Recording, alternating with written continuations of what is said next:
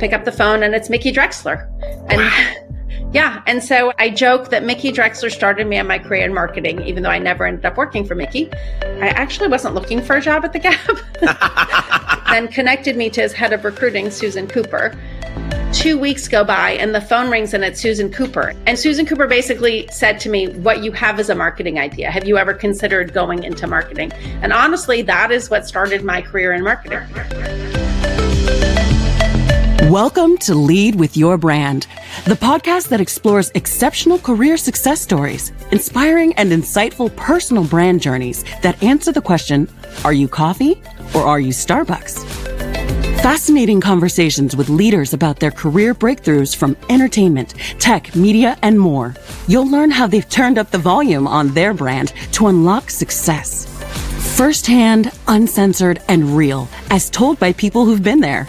And plenty of inspiration and practical tools to help you lead with your brand every day as you drive towards your next career breakthrough.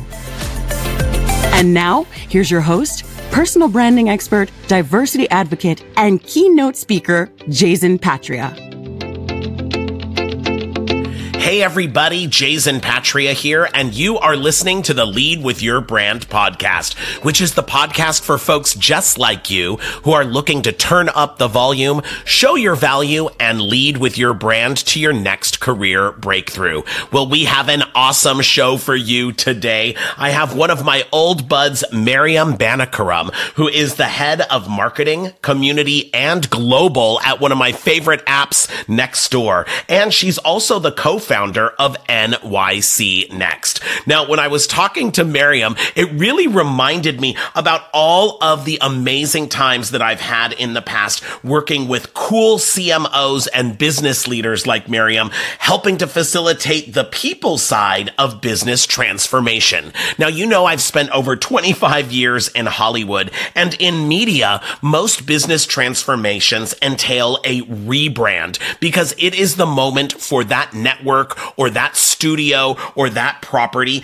to really become refocused on who the audience is that we are going to serve and ultimately identify not just how we're going to serve them, but how we are going to super serve them. Now, during all of those great conversations and business transformations, you know, I realized that in business, we're always going to our HR leaders to talk about personal branding. And while I love all of my HR HR peeps and I'm part of that HR tribe, I quickly realized in those conversations that we need to stop going to HR people to talk about personal branding. Why aren't we going to great chief marketing officers? And that's why I have so many great CMOs like Miriam on the podcast all of the time. And ultimately, that's what's inspired me to create the lead with your brand system. It's quite simply taking a brand marketer's toolkit and turning it inside so that we can create our best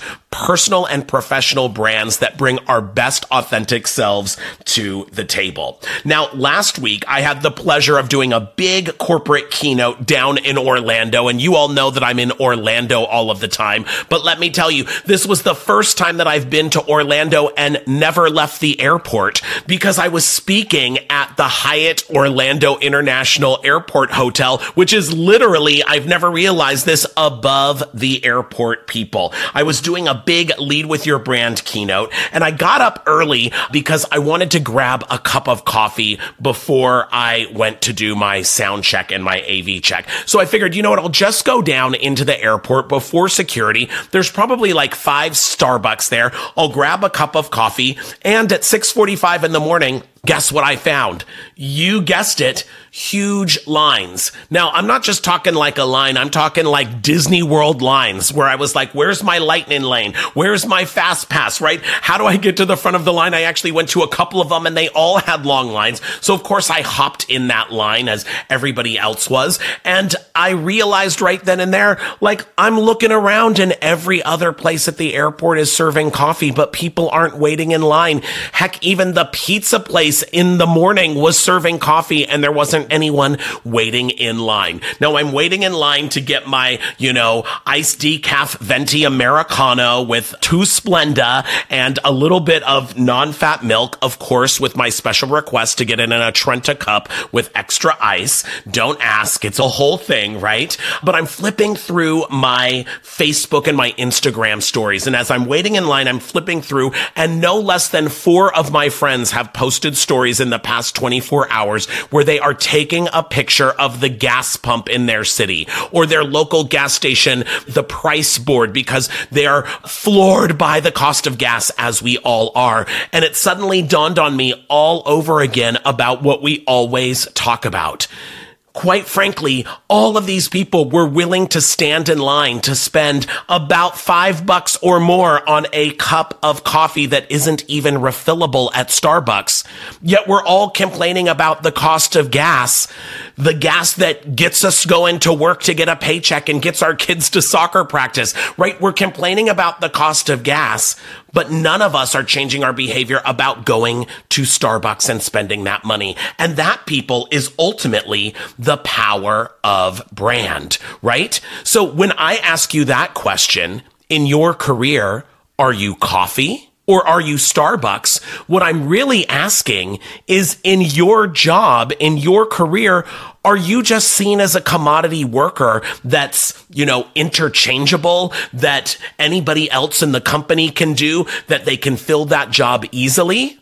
Or are you seen as someone who's bringing immense value that people are willing to wait in line for, that people are willing to pay you more for, that people are literally sitting outside your cubicle or your office door waiting for your advice, waiting for your insights, and waiting for your recommendations? Ultimately, that's what the lead with your brand system is all about. So I want you to think about taking these five steps. The first thing, you've got to define your audience you've got to figure out who you are going to super serve because if you're trying to be something to everybody, guess what? You're really nothing to no one. So figure out who you're going to serve and then figure out how you're going to super serve them. Then you've got to know what you stand for today, right? This isn't about trying to be someone that you're not. It's not about trying to be Oprah or Sheryl Sandberg, right? You've got to be you, but you've got to be the best you you can be. Then we want to supersize those words. We want you to figure out who you are and supersize that purpose, supersize those words so that you can keep up your image and create an image that sings in harmony with your true brand DNA. And then finally, we want you to promote yourself. You've got to get out there and you've got to do your own advertising, your own billboards, your own banner ads. And it's called things like your LinkedIn posts, your social media profile, how you introduce yourself yourself on all of those Zoom calls. Well, I am super excited for today's guest because she is all about helping us figure out our brand DNA. It is Miriam Banikarim, who is the head of marketing, community, and global at Nextdoor, and she's also the co-founder of NYC Next. Now, Miriam captured national attention with her viral New York Times essay on taking a pause at the height of her highly successful career. As a chief marketing officer who led four major businesses through sweeping transformations and top line growth, Miriam has made a name for herself as a purpose driven change agent who embraces diversity and inclusion and builds brands that are respected and loved. Now, her passion for community has has drawn her to Nextdoor, the neighborhood network where neighbors go to connect to their neighborhoods that matter so that they can belong. At Nextdoor, Miriam oversees marketing, community, and global. Now, prior to Nextdoor, Miriam was global chief marketing officer at Hyatt, Gannett, NBC Universal, and Univision. Now, she also currently serves on the board of One Spa World, Reporters Without Borders, and the Mobile Marketing Association. She's an advisor to the brand 50, StrawberryFrog, and Cove Hill Partners, and a member of Fast Company's Impact Council, Adweek's Women Trailblazers, and the Time 100 Advisory Board. We'll be back in just a couple of moments with Miriam Banikarim. For over 25 years, Jason has coached, trained, and developed thousands of leaders and executives, helping them achieve their next career breakthrough. He's a featured speaker at global conferences and companies to help everyone bring their best authentic self to work, show their value, and lead with their brand every day. Get more tips and tools at leadwithyourbrand.com. And we are back. I am thrilled to reconnect with one of my old friends. It is Miriam Banikarim, who is the head of marketing, community, and global at Nextdoor and the co-founder of NYC Next. Miriam, what's going on? Jason, it's always lovely to see you. I love hanging out with you, Miriam, and it's been so long given COVID and all of the uh, the crazy things and moving around the country. But tell me, what is hot and exciting in your career right now? You know, honestly, we're in the middle of the Nextdoor 100, and I'm super excited about this effort that we have underway because, as you know, these last two years, we've really relied on our neighbors. And so as you you and I come from the world of entertainment and we spend a lot of time at NBC Universal and we put on lots of award shows where we, you know, celebrated celebrities of all kinds. But the celebrities of today are really our neighbors. And that is actually one of the things that I'm really excited about because there's all sorts of glamorous award shows out there, but at Nextdoor we think that the most deserving people are literally your nearby neighbors, right? Those supportive, surprising, creative, you know, never not there when you need them, sort of people down the street from me. That would be like Nathaniel and Troy, who were in my pod, uh, Roland from the French bakery, Susan, who organized a food drive for the ENT workers, like the people that we had to turn to because we were in place together. And that bonding from coming together has been remarkable. And we thought, what better way than to see if other people felt the way we did and we have over 33,000 nominations already, which oh means my gosh. there is in fact something here, right? I think we're not the only ones who feel that way. So I think that's very exciting. And how can our listeners participate in the Nextdoor 100? Go to thenextdoor100.com and nominate one of these people who was there for you, right? And I think we're seeing sort of the stories that um, neighbors have been submitting, whether it's somebody who showed up and mowed the lawn for you when you were sick and you couldn't get out without actually having to be asked or a neighbor who actually stood to make sure that the car slowed down to make sure that the kids were safe to the ones who supported their local businesses. I mean the stories are really heartwarming. We we joke in the office that if you're having a low day all you have to do is go read some of these submissions and recognize the humanity that is out in the world every day Yes, well, I have always been a fan of Nextdoor, but during the pandemic, it was amazing to see my neighbors post and be able to find like the grocery store that actually had hand sanitizer or wipes. Um, and then now I get to see all of the kids growing up in our neighborhood when they're playing and people posting pictures. So it's such an amazing platform. It, I mean, honestly, I'm in New York. People think New Yorkers aren't friendly and that, you know, we're big city people. And what I say is New York is just comprised of a hundred you know, little neighborhoods. My neighborhood of Chelsea is very neighborly. Um, you know, I say we have the longest running block association in the history of New York. And so these are New Yorkers who, you know, come, come out and defend their neighbors. And so it's been remarkable to actually get to know them because like you, Jason, I spent most of my time on a plane, but now I actually spend a lot of time in my neighborhood. Oh, that's super cool. So talk to me. Let's go way back when you were a little kid. What is it that you wanted to be when you grew up? You know, that's one of those security questions that I sometimes have to answer when I'm forgetting my password. And I think my earliest memories, I wanted to be a policeman. Ooh. Which is sort of interesting, I guess. I think there was sort of this idea of being of service that was always something that I must have grown up with in my home. Um, so that would be like, I think when I was three and getting on the bus, that's what my mom tells me I, I used to say. Um, probably after that, I thought I'd be a dancer, although I was really, really not talented. so that, that was just a drawback. And I always say, like, in my head, I dance really well. In reality, that might be a different story. And then I would say after that, I really wanted to tell stories, right? I wanted to be mm. a journalist. Turned out I chose to tell stories in marketing rather than, um, you know, through newspapers or websites, but similar. Yeah. Yeah. So you're a storyteller and you've worked for great organizations like Gannett and NBC Universal where we met and Univision and, and Hyatt. How did you break into the marketing world to begin with? You know, I don't think I knew what marketing was when I was graduating from college or even I would say from business school, which might be a little bit shocking. Um, you know, so I went to business school. I only took a year off in between undergrad and graduate school. So that was rare, particularly in those days. But when I was at business school, um, a friend actually came over and he saw this mock up that I had on my bookshelf. And so, rewind to when I was in undergrad, I had written a t- travel column for the Barnard newspaper, which was sort of an insider's guide. And, you know, I was a kid who moved a lot. So, becoming an insider was something I always craved when I showed up in a new neighborhood. So it was sort of a column that said, like, if you go to Paris, here's the five places to go where the locals go.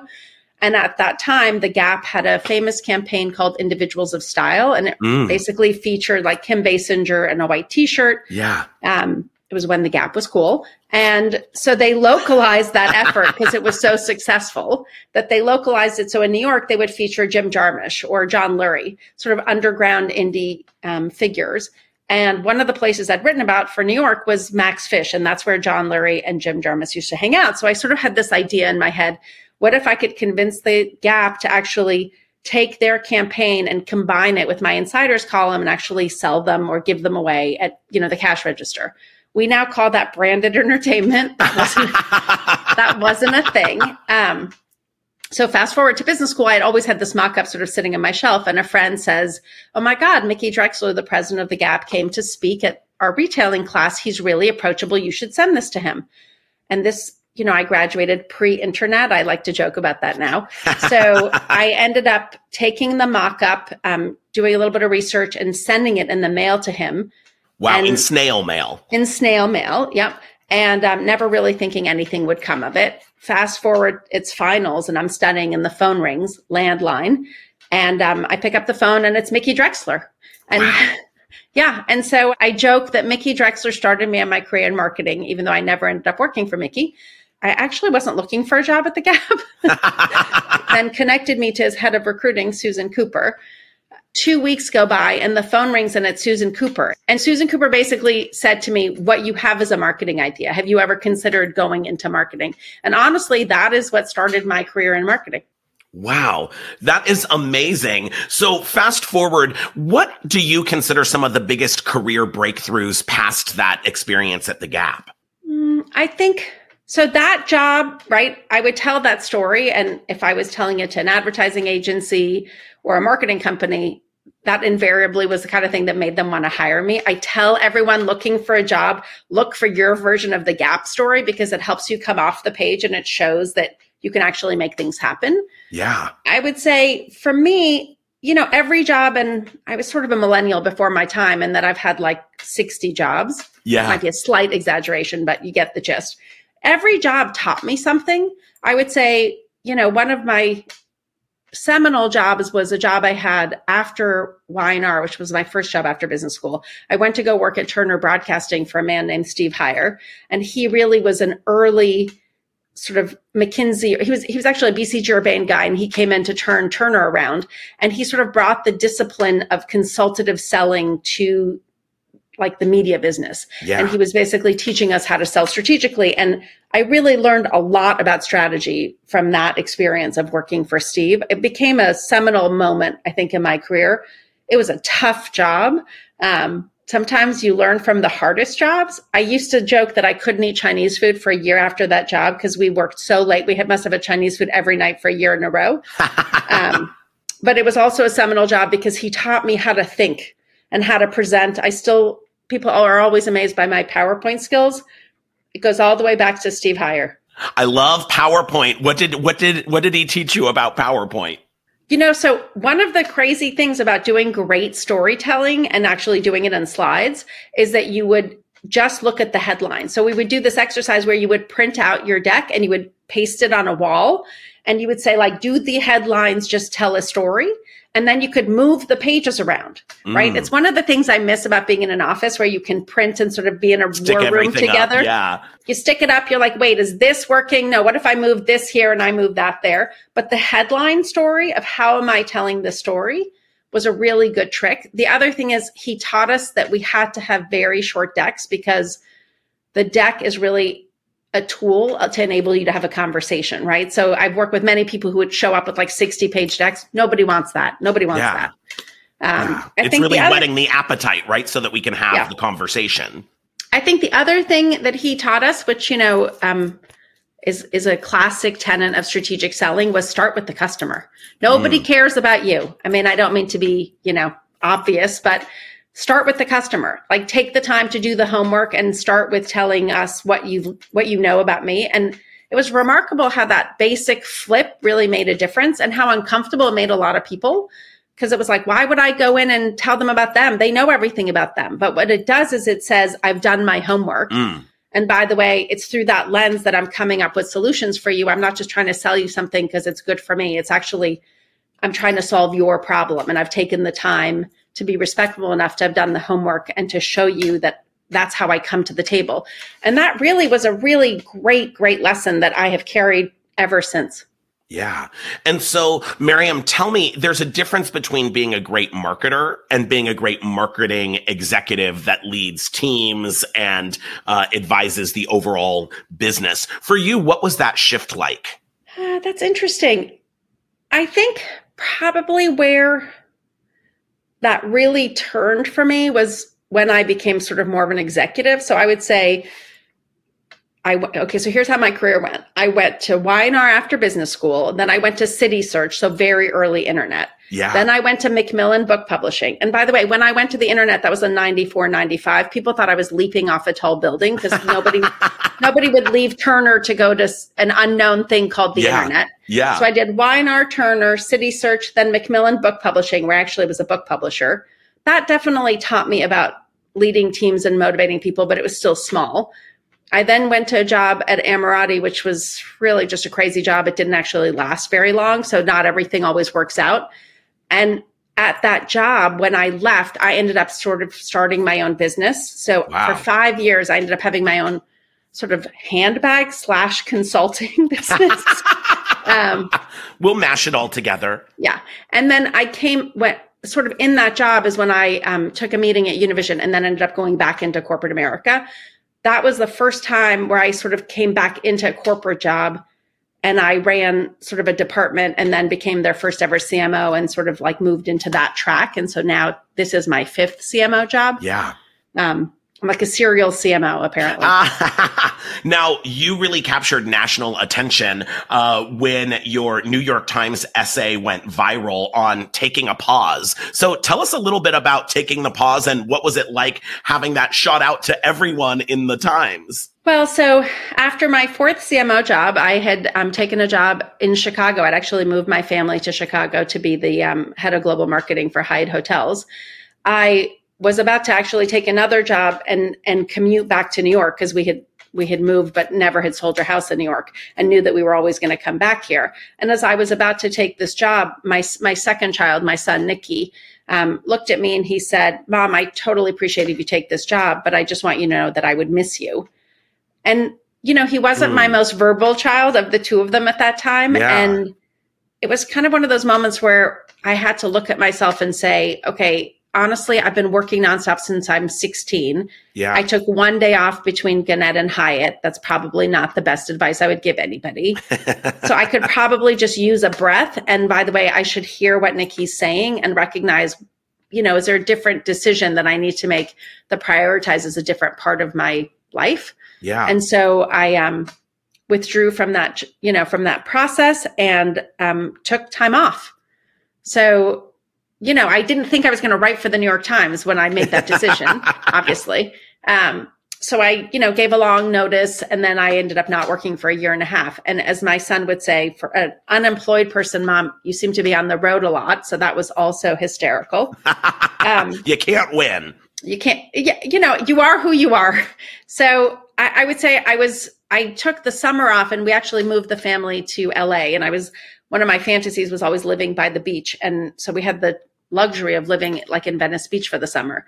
And I remember I was in the backyard, sort of like writing because I'd gotten to writing again, something I really didn't have an opportunity to do in all my, you know, um, high pressure jobs. And a friend called and said, okay, I don't understand. What exactly are you doing? And I said, well, I'm just taking a pause. And she said, oh, that's really brave. Mm, really brave. And it was just one of those things where I thought to myself, like, actually, it's such a luxury. Like, I'm sitting here in Venice Beach. Like, this is kind of the definition of privilege. And what is so brave about that? And yeah. that's really what prompted me. I, I just, it just came, right? I just sat down, I wrote that piece and I submitted it to the Times, never really thinking that anything would come of it. So fast forward to November, I get this phone call and they say, um, it's the New York Times. We are interested in your story. If you haven't sold it to anybody else, we'd like to buy it from you. Wow. Like, what? yeah, no, I haven't been shopping it around. Um, and I actually had to pause in that moment to be like, okay, wait a second, this is real. Am I really like saying these words out loud in print? Um, you know, and I did. And honestly, it was kind of a really interesting experience because it has turned out to be quite evergreen. People still find me from that article. Yeah. It led me to, you know, be on a morning show. It led me to actually give some talks. It led me to lunch with people I'd never met before. Yeah. People found me and said things like, we're from, you know, Michigan. We don't read the Times, but we've somehow managed to find your article and here's my experience of it. Or I'm an immigrant and we don't leave a job without another job. So this was really an interesting perspective. So I think it was interesting to see that just it gave people permission um, and how you know sometimes we just need to be more transparent about our journey yeah. to make room for people to sort of do what they need to do in different chapters of their life and I know now on big social platforms, you're sharing all sorts of great advice that help inspire uh, folks to take risks and take pauses and really think smartly about their careers. How, how did that kind of uh, transpire when you have a full time job already? Well, it might be that I'm that kind of crazy. That's what my family would say. Um, you know, I think it was like in the November timeframe. One of the things at Nextdoor is we're very interested in how do you inspire neighbors to generate more content? How do you get them to engage and actually enable them to be sort of active on the platform? Not just to stay on the platform, but to actually then find each other in real life. And so as yeah. we were sort of thinking about sort of the process of content creation, um, I had the opportunity to be part of this program that LinkedIn had launched called uh, the Content Creators Program. And at first, I, you know, I sort of, I was like, okay, what would I do? What kind of content would I publish? And honestly, I was getting a lot of requests for advice. And I thought, okay, well, if I could do this in a scalable way where, you know, it's hard to make time to do lots of phone calls in the middle of your busy job and life. But what if I could answer questions sort of kind of like Dear Abby? Yeah. Um, what would that be like? And that's really what inspired the idea. And so I committed for three months to do a newsletter. And um, here's my headline it's a lot of work if you want to do it and do it well. but it was really rewarding. It was amazing to actually engage with the community and to really enlist the community that I had been able to build over time through my career to help answer some of these questions that I may not have expertise in, but that I could tap into other people who were generous enough to take the time to help give advice to people who were looking for that in that moment. Yeah, well, I love reading your posts. They are always thought provoking and inspirational. Let's flip and talk a little bit about your brand as a CMO and an executive.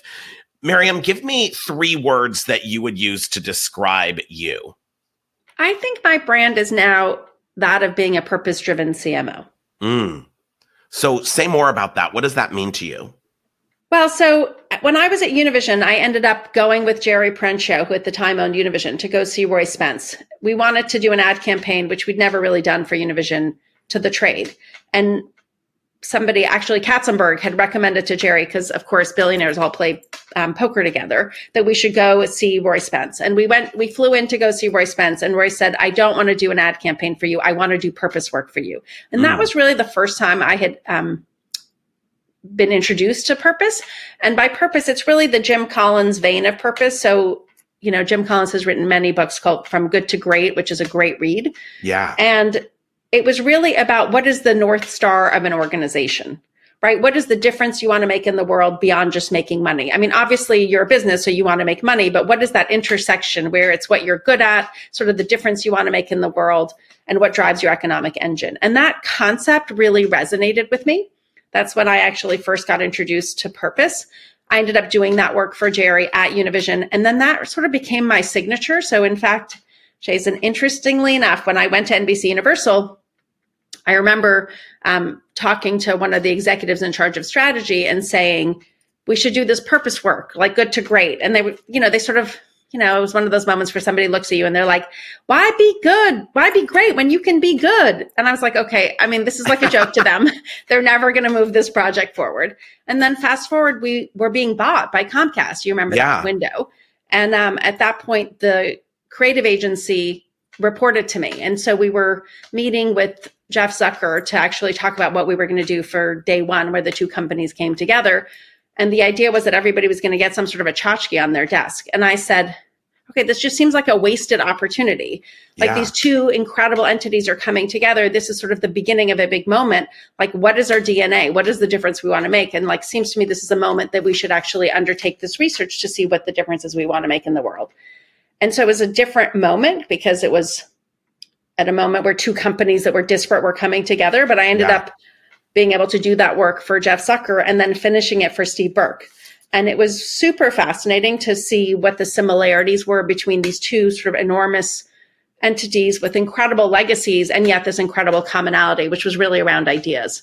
Yeah. Um, and so that was an amazing project. And so that you know, became sort of the thing that I really knew how to do and how to not just talk about purpose, but actually bring it to life in an organization. And then that sort of took me to Gannett, which I ended up doing that work there, then took me to Hyatt. And honestly, it's what brought me here to Nextdoor. Yeah. And so talk to me, how do you show up every day in an organization and with your team being purpose driven? What are those things that you might do differently than if you were just a CMO? Well, I mean, so let's go back to what purpose is. I think a great, easy to understand example of purpose is the work that Roy Spence and those guys did for Southwest Airlines. Yeah. So they said they did this work, and what, when you're trying to understand your purpose, it's like you're excavating your DNA. So they actually interview the most motivated employees within an organization because it is what are you when you're at your best. So if you're not looking for the people who are naysayers. You're actually looking for people who really are excited. Yeah, the ambassadors, right? The ambassadors, exactly. And so um, at Southwest, what they discovered was that they were in the freedom business. Mm. They weren't in the airline business, they were in the freedom business. And why was that? Well, in that window, Southwest was offering $49 flights. So somebody who had never been able to afford to get on a plane was now able to have the freedom to fly. Yeah. And it's so motivational when you think like you're showing up every day, not to just put somebody on a plane, but to actually give them the freedom to fly. It's just a very different way to look at your job. And so they wrote this letter, which is almost like a manifesto. And I remember that letter that Herb Kelleher wrote, and it said, Today, because of you, somebody has the freedom to fly. Wow. And it was like, it was so amazing. So, yes, of course, you land on this one line, it becomes a manifesto, it sort of gets pulled through all of your different materials, but you have to live your purpose. I mean, you ha- it has to be authentic, and frankly, it has to show up in actions, not just words. And so for Southwest, they actually changed a really seminal thing in the business, which is they got rid of blackout dates. And, you know, that wow. had financial ramifications. Yeah. They said, well, we can't have blackout dates if we're in the freedom business because that's counter to freedom. And so they made a choice, which was really a breakthrough decision for the airline industry, right? Because blackout dates meant that at the highest peak travel windows where they could actually get you to pay the most, they were going to honor your frequent flyer points. Yeah. And so that is what you do with purpose. It actually gives you a framework to make decisions, um, which is why it's really a CEO project, right? It comes from the top. And so, as a marketer, if you have purpose, you know how to pull it through and it shows up in your marketing language. For Southwest, when they did a campaign, it said, ding, you're free to move about the cabin. It wasn't yeah. like a one to one, but you see how it can pull through. Yeah. And I think that that's what's amazing about purpose is it's kind of a rallying cry and an organizing principle. And, you know, Jim Collins wrote a second book, which talks about sort of companies that go through periods of, um, where like the environment is difficult, frankly, yeah. like COVID or, you yeah. know, like there's a recession or something like that. And I think the thing he uses this example of two different teams going up Mount Everest. And he says, one team, depending on the weather, changed their strategy. So it was a sunny day and they would go further. And it was a um, rainy day and they would sort of hunker down. And this other team, they just went sto- slow and steady.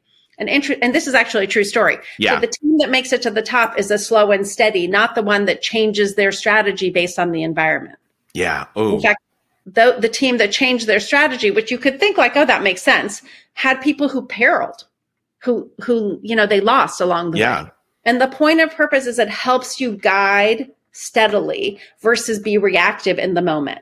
Yeah. And it's sort of a great lesson, right? Which is like if you have a principle, a North Star, and you have a framework to make decisions, it's, you know, easy when things begin to come at you to sort of question yourself and pivot in the moment. But having this framework to go back to to be like, well, we're in the freedom business. Okay, that's an organizing principle for how I'm going to make decisions. It's a really great, great um, discipline. And frankly, you see companies that are purpose driven over time actually outperform the S&P 500, right? They Yeah. actually bring back better returns. Yeah. And it's because I think they have clarity of direction, of strategy. So, Miriam, what is your purpose? What's what's your north star as as not only a, a leader but as a person? You know, you're always better at doing it for other people than you are for doing it for yourself. right? Um, and I don't think I ever really had taken the time to think about that. But about a year ago, I gave a commencement speech at the business school at Columbia, which was just an amazing experience. Yeah. Um, you know, particularly given a commencement speech in the middle of a pandemic. So that is also something I will always remember. But as I was trying to be useful to the students, right? Because again, I show up wanting to be of service. um, I thought about like what was my purpose, right? I sort of broke down sort of how I made decisions and what my purpose was as a way to say if you actually take the time to think about your purpose, it will help you make better and more mindful decisions along your journey. And so my purpose is really around connecting communities in order to make a difference. Mm. And I think, you know, I'm the child of revolution. I grew up in Iran. We left in the middle of a revolution. These are all experiences you don't wish upon your children, but you know, you learn resilience. And I think for me, I always sort of thought like you only live once. And so let's make a difference with the time that we have here. And so I think when I would show up in a new school, which was often, um, you know, sort of the outsider, my way of finding belonging was by stepping in, right? I Mm. stepped in, I sort of became an active member of the community. I joined the clubs. I think when I showed up in Lafayette, California for junior high, I joined every single club. I mean, including bowling and softball club. N- you know, and I was on like varsity, whatever, JV three, because I was so bad. But I joined. I joined because it was a way to sort of step in and participate. And so, you know, I think that was inherent. I, I now can unpack that, but I don't think I knew any of that before I took the time to sort of deconstruct that. Yeah. But it feels like that's why Nextdoor is such a perfect role for you. It's funny. People say that all the time. They're like, oh my God, this is the perfect role for you. And I think it is, right? I mean, the reason I came back to the, you know, day job, if you would, after having taken time off is because the purpose of Nextdoor is core to who I am, right? Um, cultivating a kind of world where everyone has a neighborhood to rely on. It is inherently what I believe in. 20 some years ago, when we moved to Chelsea, I joined the Block Association and I signed up to be the Block Association secretary, much to the chagrin of my teenagers. We're like, of course we. Um, but you know, I do think being connected to your neighbors, to your city, to your community makes a difference. And I think like, you know, do something. Leave the world in a better place than you found it. Yeah. So as a CMO, you do all sorts of amazing things in the purpose space and the marketing space. What are some of those tools that you use to market a business that you think our listeners could use to market their own career and their own professional brand?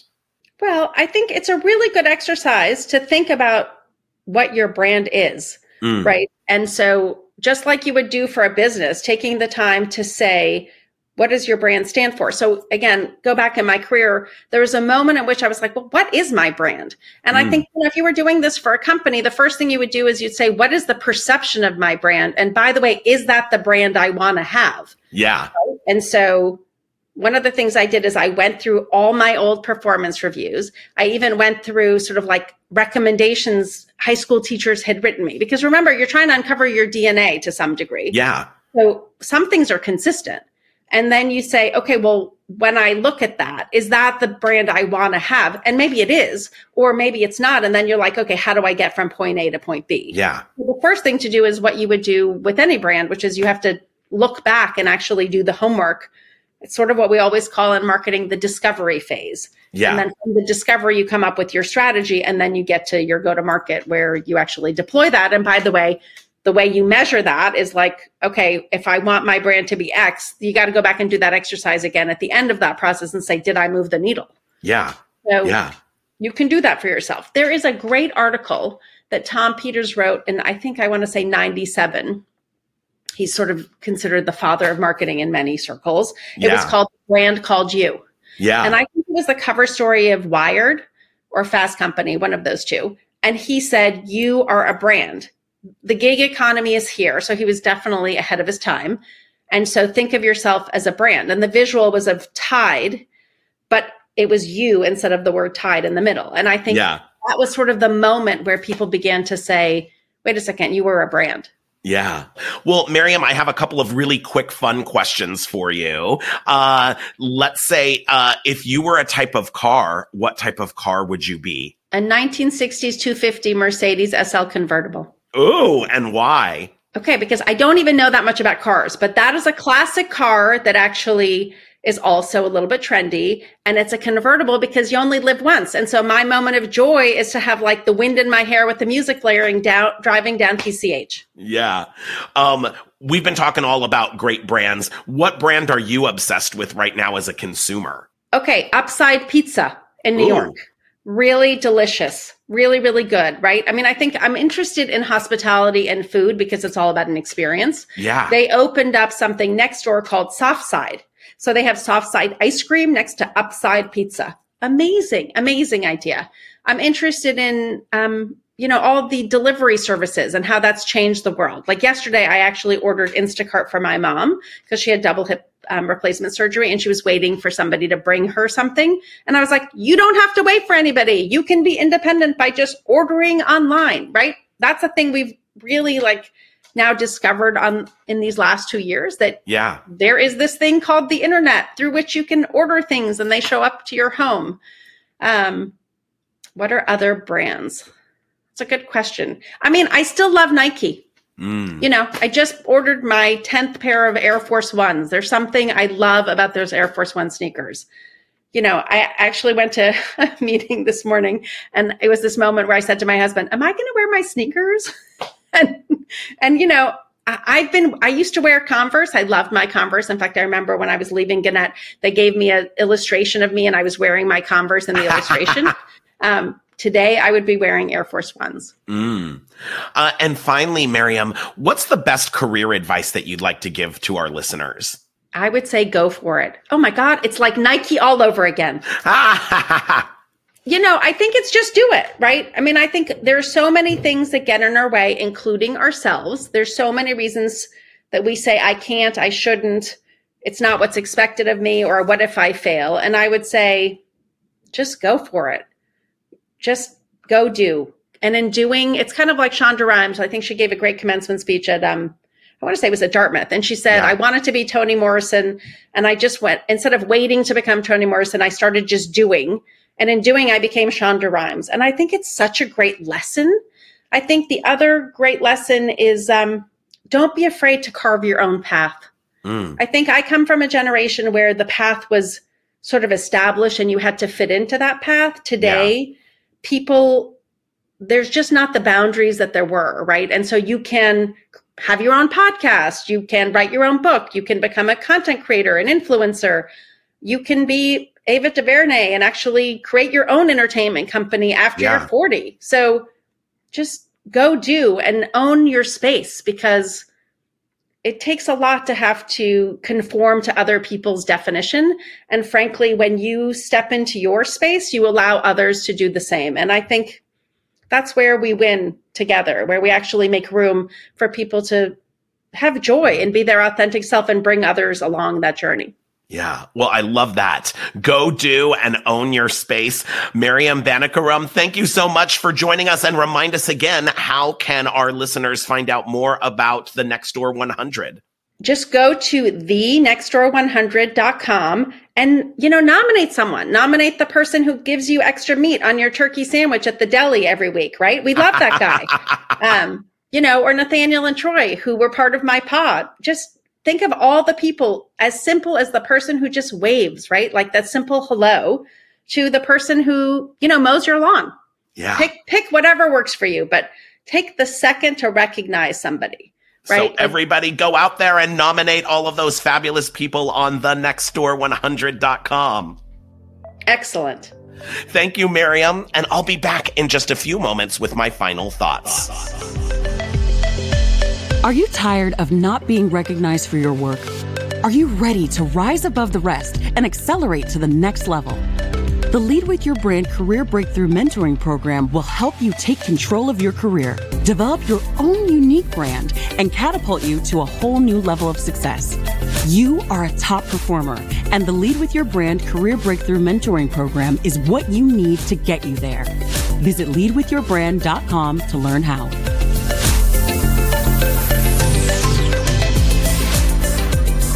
Wow, I just loved reconnecting with Miriam Banikarim of Nextdoor. You know what? Miriam has always been this fireball of inspiration for me as I worked with her back in the old NBC Universal days. You know, Miriam just has so many words of wisdom, but you know what really sat with me was this whole notion of being purpose driven. Because at the end of the day, part of you being your best authentic you is knowing what your purpose is. And I love that Miriam was able to find her purpose. I think back and I know I've always been able to define my purpose because I have always been on a mission to change lives and make sure that everyone has the power to find their true voice and bring their best selves to work every single day. So I ask you to think about what is your purpose? What gets you out of bed? Not just for your current role, but what gets you out of bed in life?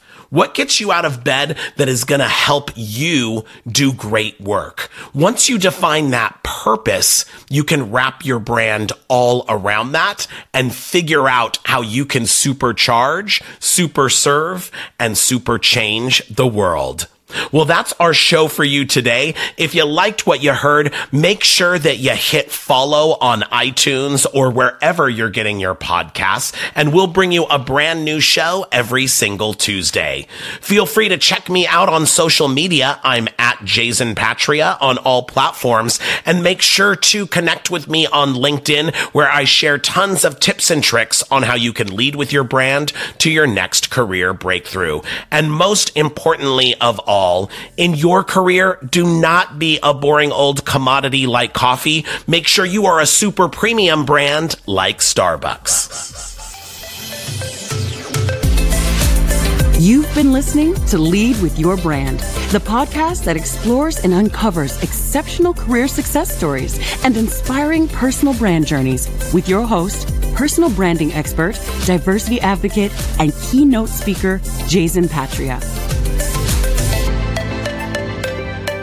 Remember to subscribe on iTunes or wherever you get your podcasts. Visit us at leadwithyourbrand.com.